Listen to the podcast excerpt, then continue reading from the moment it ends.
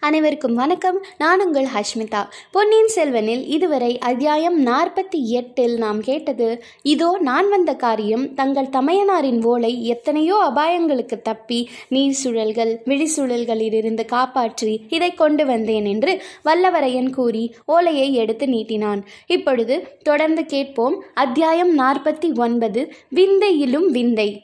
குந்தவை பிராட்டி வந்தியத்தேவன் நீட்டிய ஓலையை பெற்றிக்கொண்டு படித்தாள். அதுவரையில் நெறிந்த புருவங்களுடன் சுருங்கி இருந்த அவள் முகம் இப்போது மலர்ந்து பிரகாசித்தது. வல்லவரையனை நிமிர்ந்து நோக்கி ஓலையை கொடுத்து விட்டீர். இனி என்ன செய்வதாக உத்தேசம்? என்று கேட்டாள் குந்தவை தேவி. தங்களிடம் ஓலையை கொடுத்ததுடன் என் வேலை முடிந்துவிட்டது. இனி நான் ஊருக்கு திரும்ப வேண்டியதுதான். உமது வேலை முடியவில்லை. இப்போதுதான் ஆரம்பமாகி இருக்கிறது தாங்கள் சொல்வது ஒன்றும் விளங்கவில்லை தேவி. உம்மிடம் அந்தரங்கமான வேலை எதையும் நம்பி ஒப்புவிக்கலாம் என்று இதில் இளவரசர் எழுதியிருக்கிறாரே. அதன்படி நீர் நடந்து கொள்ளப் போவதில்லையா? இளவரசரிடம் அவ்விதம் ஒப்புக்கொண்டு தான் வந்தேன். ஆனால் என்னை நம்பி முக்கியமான வேலை எதுவும் ஒப்புவிக்க வேண்டாம். தங்களை ரொம்பவும் கேட்டுக்கொள்கிறேன். உமது கோரிக்கை எனக்கு விளங்கவில்லை. ஒன்றை ஒப்புக்கொண்ட பிறகு பின்வாங்குவது வானர் குலத்தின் மரபா? பழம்பெருமை பேசுவது வானர் குலத்தின் மரபன்று. ஒப்புக்கொண்டு பின்வாங்குவதும் வானர் குலத்து மரபன்று. பின்னர் என் தயக்கம்? பெண் குலத்தின் பேரில் கொண்ட விருப்பா?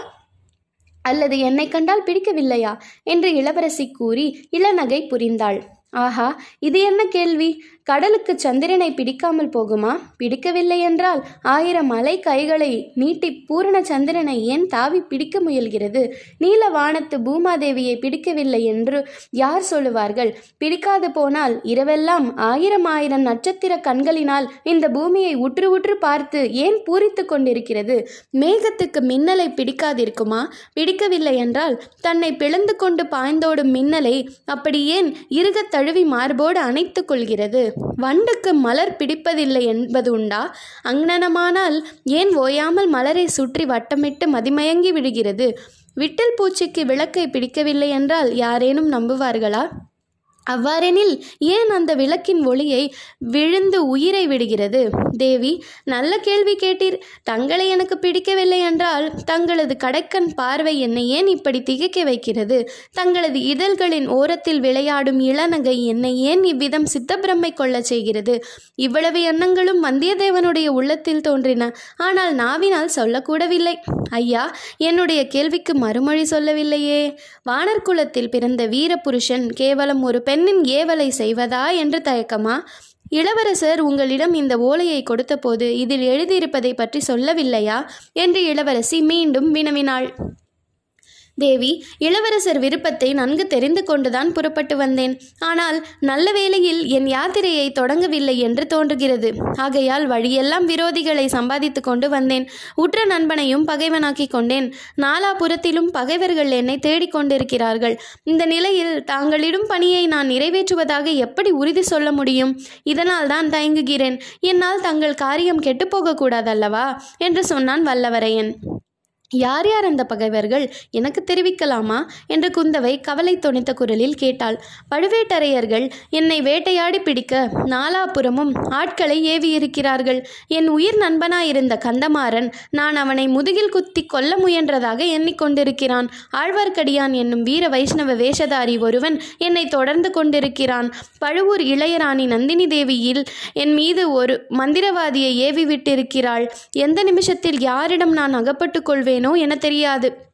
வெள்ளத்தில் இருந்து கரையேறி தப்பியா அன்று இரவு மந்திரவாதியுடன் நேர்ந்த அனுபவம் வந்தியத்தேவனுக்கு நினைவு வந்தது. பகலில் பிரயாணம் செய்வதின் அபாயத்தை எண்ணி மூங்கில் காடுகளிலும் வாழை தோப்புகளிலும் அவன் பொழுதுபோக்கினான். இரவில் நதிக்கரையோடு நடந்து சென்றான். வெகு தூரம் நடந்து களைத்து இரவு மூன்றாம் ஜாமத்தில் ஒரு பாழடைந்த பழைய மண்டபத்தை அடைந்தான். வெளியில் நிலா மதியம் பட்டப்பகல் போல பிரகாசித்து கொண்டிருந்தது. மண்டபத்துக்குள்ளேயும் சிறிது தூரம் நிலா வெளிச்சம் புகுந்து பிரகாசிப்பது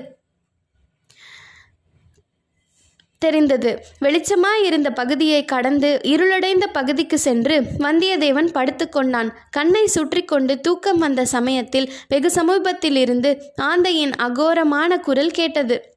பழுவூர் இளையராணியுடன் லதா மண்டபத்தில் பேசிக்கொண்டிருந்த போது அதே மாதிரி ஆந்தை குரல் கேட்டது. அவனுக்கு நினைவு வந்து திடுக்கிட்டு எழுந்தான். உள்ளே இருட்டின பகுதியிலிருந்து ஒரு சிறிய ஒளிப்பொட்டுகள் அவனை உற்று நோக்கின. வெளியில் போய்விடலாம் என்று எண்ணி இரண்டு அடி நடந்தான். வெளியிலிருந்து யாரோ உள்ளே வரும் காலடி சத்தம் கேட்டது. இடிந்து விழுந்து கரடு முரடாய் இருந்த தூண் ஒன்றை பிடித்துக்கொண்டு அதன் மறைவில் நின்றான். வெளியில் இருந்து வந்தவன் முகம் நிலா வெளிச்சத்தில் கொஞ்சம் தெரிந்தது. பழுவூர் ராணியை பார்க்க வந்த மந்திரவாதி தான் அவன் என்பதை தெரிந்து கொண்டான். மந்திரவாதி அந்த தூணை நோக்கியே வந்தான். தான் அவ்விடம் மறைந்திருப்பது அவனுக்கு தெரியாது என்றும் தன்னை கவனியாமல் மண்டபத்துக்குள்ளே போய்விடுவான் என்றும் வந்தியத்தேவன் நினைத்தான். ஆனால் தூணின் அருகில் வரும் வரையில் மெல்ல மெல்ல பூனை போல நடந்து வந்த மந்திரவாதி திடீரென்று கோரமான குரலில் ஒரு கூச்சல் போட்டு கொண்டு வந்தியத்தேவனுடைய கழுத்தை கையினால் பிடித்து நெரித்தான். எடு அந்த பனை இலச்சின மோதிரத்தை கொடு. கொடுக்காவிட்டால் உன் கழுத்தை நெரித்து கொன்று விடுவேன் என்று கத்தினான். வந்தியத்தேவனுடைய கழுத்தை முறித்து விடும் போல் இருந்தது அவனுடைய விழிகள். அவனுடைய விழிகள் பிதுங்கி வெளிவந்து விடும் போலிருந்தன. மூச்சு திணறியது. எனினும் மனத்தை திடப்படுத்தி கொண்டான். அந்த பழைய தூணை ஒரு கையினால் அழுத்தி கொண்டு ஒரு காலை தூக்கி பூரண பலத்தையும் பிரயோகித்து ஓர் உதை விட்டான். மந்திரவாதி ஓலமிட்டு கொண்டு கீழே விழுந்தான். அதே சமயத்தில் அந்த பழைய தூண் சரிந்து விழுந்தது. மேலே கூரையிலிருந்து பொலபொலவென்று கற்கள் விழுந்தன. வவ்வால் ஒன்று படபடவென்று சிறகை அடித்துக்கொண்டு வெளியே சென்றது. அதைத் தொடர்ந்து வந்தியத்தேவனும் வெளியேறினான். ஓட்டம் பிடித்தவன் சிறிது தூரம் வரையில் திரும்பி பார்க்கவே இல்லை. பின்னால் யாரும் தொடர்ந்து வரவில்லை என்று நிச்சயமான பிறகுதான் நின்றான். அந்த இரவு அனுபவத்தை நினைத்தும் வந்தியத்தேவனுடைய உடம்பெல்லாம் இப்போது கூட கிடுகிடுவென்று நடுங்கியது. அந்த பயங்கர நினைவுகளிடையில் ஐயா காஞ்சியிலிருந்து தாங்கள் புறப்பட்டு எத்தனை காலமாயிற்று? என்று குந்தவை கேட்டது அவனுடைய காதில் விழுந்து அவனுக்கு மனத்தெளிவை அளித்தது. ஒரு வாரமும் ஒரு நாளும் ஆயிற்று தேவி என்றான். இதற்குள் இவ்வளவு பகைவர்களை நீர் சம்பாதித்து கொண்டது விந்தையிலும் விந்தைதான். இவ்வளவு அதிசயமான காரியத்தை எப்படி சாதித்தீர்? அது பெரிய கதை தேவி. இருந்தால் பாதகமில்லை சொல்லலாம். அந்த விவரங்களை தெரிந்து கொண்ட பிறகுதான் தங்களுக்கு நான் இட வேண்டிய பணியை இடக்கூடும். இவ்வாறு இளவரசி கூறிவிட்டு ஈசான சிவப்பட்டரை அருகில் அழைத்து படகோட்டி எப்படிப்பட்டவன்? என்று கேட்டாள். இரண்டு காதும் நல்ல செவிடு. இடியடித்தாலும் கேளாது தாயே. ரொம்ப நல்லது. படகில் ஏறி கொஞ்ச தூரம் ஓடையில் போய்விட்டு வரலாம் வாருங்கள். இவருடைய கதையை முழுதும் நான் கேட்க வேண்டும் என்றாள். வல்லவரையன் புலகாங்கிதம் அடைந்தான். சோழர் குல திருமகளோடு ஒரே படகில் செல்லும் பாக்கியம் எளிதில் கிட்டுவதா? அதை பொறுத்து பெறுவதற்கு ஏழு ஜன்மங்களில் தான் தவம் செய்திருக்க வேண்டுமா? வேண்டாமா? படகில் ஏறிய பிறகு எவ்வளவு தூரம் முடியுமோ அவ்வளவு தூரம் கதையை நீட்டி வளர்த்தி சொல்ல வேண்டும். சுருக்கமாக முடித்துவிடக்கூடாது அவசரம் என்ன? அரிதில் பெற்ற பாக்கியத்தை எளிதில் கை நழுவ விட்டு விடலாமா வந்தியத்தேவனுக்கு அவசரமில்லைதான். ஆனால் படகு ஓடையில் நகர்ந்து அவன் கடம்பூர் சம்புவரையர் மாளிகையில் நடந்ததை சொல்லத் தொடங்கியது முதலாவது. குந்தவைக்கு நிமிஷத்துக்கு நிமிஷம் அவசரமும் பரபரப்பும் அதிகமாகி வந்தன. மேலே என்ன அப்புறம் என்ன என்று கேட்டு துரிதப்படுத்தி வந்தாள். வந்தியத்தேவன் அவனுடைய தீர்மானத்தின்படி கூடிய விரைவில் கதையை வள வளர்த்தினான். எவ்வளவு நீண்ட கதையாயினும் முடிவு ஒன்று வந்துதானே ஆக வேண்டும். கதை முடிந்தபோது படகும் திரும்ப ஓடை படத்துறை படித்துறைக்கு வந்து சேர்ந்தது. படகிலிருந்து அவர்கள் இறங்கி பூங்காவுக்கு வந்தபோது அரண்மனையில் இன்னும் குறவை கூத்து நடந்து வந்ததற்கு அறிகுறியாக இசைக்கருவிகளும் தண்டை சிலம்புகளும் ஒலித்தன. பின்வரும் சிலப்பதிகார வரிப்பாடலும் கேட்டது. பெரியவனை மாயவனை பேருலகமெல்லாம் விருகமலை விந்தியுடன் விண்ணவனைக் கண்ணும் திருவடியும் கையும் திருவாயும் செய்ய கரியவனைக் காணாத கண்ணெனக் கண்ணே கண்ணை மைத்து காண்பார் தன் கண்ணெனக் கண்ணே மடந்தாழு நெஞ்சாத்து கஞ்சனார் வஞ்சம் கடந்தானை நாற்றுவார் போல் நாற்றிசையும் போற்ற படர்ந்தாரண முழங்க பஞ்சவர்க்க தூது நடந்தானை எத்தாத நாவென்ன நாவே நாராயணன்னே நாவென்ன நாவே. இதை கேட்ட வல்லவரையன் கஞ்சனார் மிக்க வஞ்சனாயிருக்கலாம் ஆனால் எனக்கு நேற்று பேருதவி செய்தார் என்றான். அது என்ன? கம்சன் உமக்கு என்ன உதவி செய்திருக்க முடியும்? என்று இளைய பிராட்டி கேட்டாள். நான் இந்த நகரத்துக்குள் புகுவதற்கு கம்சன் தான் உதவி செய்தான் என்றான் வந்தியத்தேவன். பிறகு அந்த உதவியின் வரலாற்றையும் கூறினான்.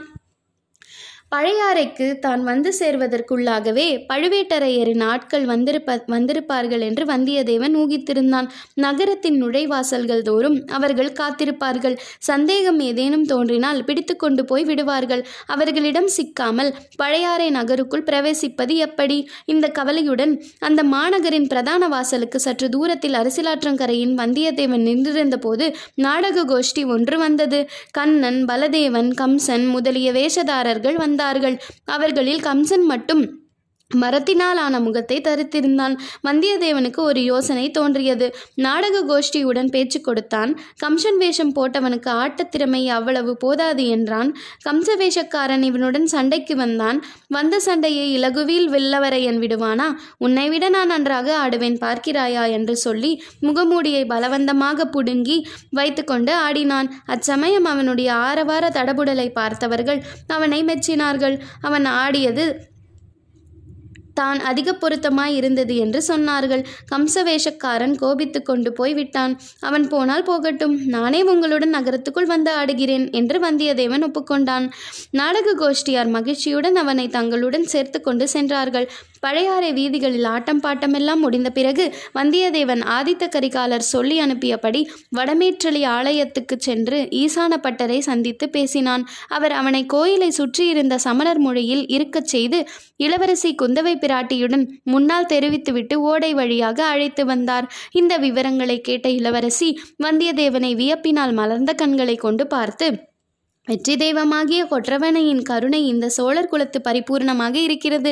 ஆகையினால் தானே இந்த சங்கடமான நிலையிலும் கூட தங்களை எனக்கு உதவியாக தேவி அனுப்பி வைத்திருக்கிறாள் என்றாள். அரசி இன்னும் தாங்கள் எந்தவித பணியும் எனக்கு இடவில்லையே. என் பூரண ஆற்றலை காட்டக்கூடிய சமயம் இன்னும் கிட்டவில்லையே என்றான் வல்லவரையன். அதை பற்றி கவலை வேண்டாம். இதுகாரும் தமக்கு நேர்ந்திருக்கும் அபாயங்கள் எல்லாம் ஒன்றுமில்லை என்று சொல்லக்கூடிய அளவு அபாயம் நிறைந்த வேலையை தரப்போகிறேன் என்றாள்.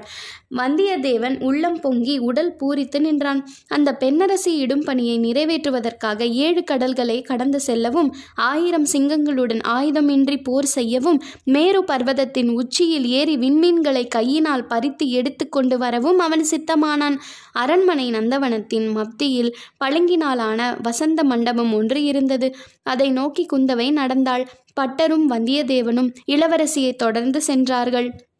மண்டபத்துக்குள்ளிருந்த மணிமாடம் ஒன்றிலிருந்து குந்தவை ஒரு சிறிய பனை ஓலையை துணுக்கையும் தங்கப்பிடி அமைத்த எழுத்தாணியையும் எடுத்தாள். ஓலை துணுக்கில் பின்வருமாறு எழுதினாள். பொன்னியின் செல்வா இந்த ஓலை கண்டதும் உடனே புறப்பட்டு வரவும் விவரங்கள் இது கொண்டு வருகிறவர் சொல்லுவார். இவரை பூரணமாக நம்பலாம். இவ்விதம் எழுதி அடியில் ஆத்தி இலை போன்ற சிறிய சித்திரம் ஒன்று வரைந்தாள். ஓலையை வந்தியத்தேவன் கையில் கொடுப்பதற்காக நீட்டியவாறு சிறிதும் தாமதியாமல் இந்த ஓலையை எடுத்துக்கொண்டு ஈழ நாட்டுக்கு செல்ல வேண்டும். இளவரசர் அருள்மொழிவர்மனிடம் கொடுத்து அவரை கையோடு அழைத்து வர வேண்டும் என்றாள்.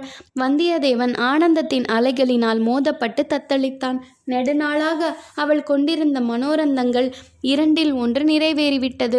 சோழர் குல விளக்கான இளைய பிராட்டியை சந்தித்தாகிவிட்டது. அவர் மூலமாகவே இரண்டாவது மனோரதமும் நிறைவேறப் போகிறது. இளவரசர் அருண்மொழிவர்மர் சந்திக்கும் போது பேர் கிடைக்கப் போகிறது. தேவி என் மனத்துக்கு தகுந்த பணியையே தருகிறீர்கள். ஓலையை எடுத்துக்கொண்டு இப்போதே புறப்படுகிறேன் என்று சொல்லி ஓலையை பெற்றுக்கொள்வதற்காக வழக்கரத்தை நீட்டினான். குந்தவை ஓலையை அவனிடம் கொடுத்தபோது காந்தல் மலரையொத்த அவளுடைய விரல்கள் வந்தியத்தேவனுடைய அதிர்ஷ்ட கையை தொட்டன. அவனுடைய மெய் சிலிர்த்தது நெஞ்சு வெடித்துவிடும் போல் இருந்தது. ஆயிரம் பதினாயிரம் பட்டுப்பூச்சிகள் அவன் முன்னால் இறகுகளை அடித்துக்கொண்டு பறந்தன. ஆயிரம் பதினாயிரம் குயில்கள் ஒன்று ஒன்று சேர்ந்து இன்னிசை பாடின மலைமலையான வண்ணமலர் குவியல்கள் அவன் மீது விழுந்து நாலா பக்கமும் சிதறின. இந்த நிலையில் வந்தியத்தேவன் தலை நிமிர்ந்து குந்தவை தேவியை பார்த்தான். என்னவெல்லாமோ சொல்ல வேணும் என்று அவனுடைய உள்ளம் பொங்கியது. ஆனால் அதை சொல்லும் சக்தி உயிரற்று வெறும் வார்த்தைகளுக்கு ஏது? சொல்ல வேண்டியதெல்லாம் அவனுடைய கண்களே சொல்லின. அச்சமயம் வந்தியத்தேவனுடைய கண்கள் புனைந்துரைந்த கவிதைகளுக்கின. இணையான காதற் கவிதையாக காளிதாசனும் புனைந்ததில்லை. முத்தொள்ளாயிரம் இயற்றிய பழந்தமிழ் கவிஞர்களும் இயற்றியதில்லை என்றால் வேறு என்ன சொல்ல வேண்டும்? வசந்த மண்டபத்துக்கு வெளியில் எங்கேயோ சற்று தூரத்தில் காய்ந்த இலைச்சருகுகள் சலசலவென்று சப்தித்தன. ஈசான சிவப்பட்டர் தம் குரலை கனைத்து கொண்டார். வந்தியத்தேவன் இந்த உலகத்துக்கு வந்து சேர்ந்தான். தொடர்ந்து கேளுங்கள். நன்றி வணக்கம்.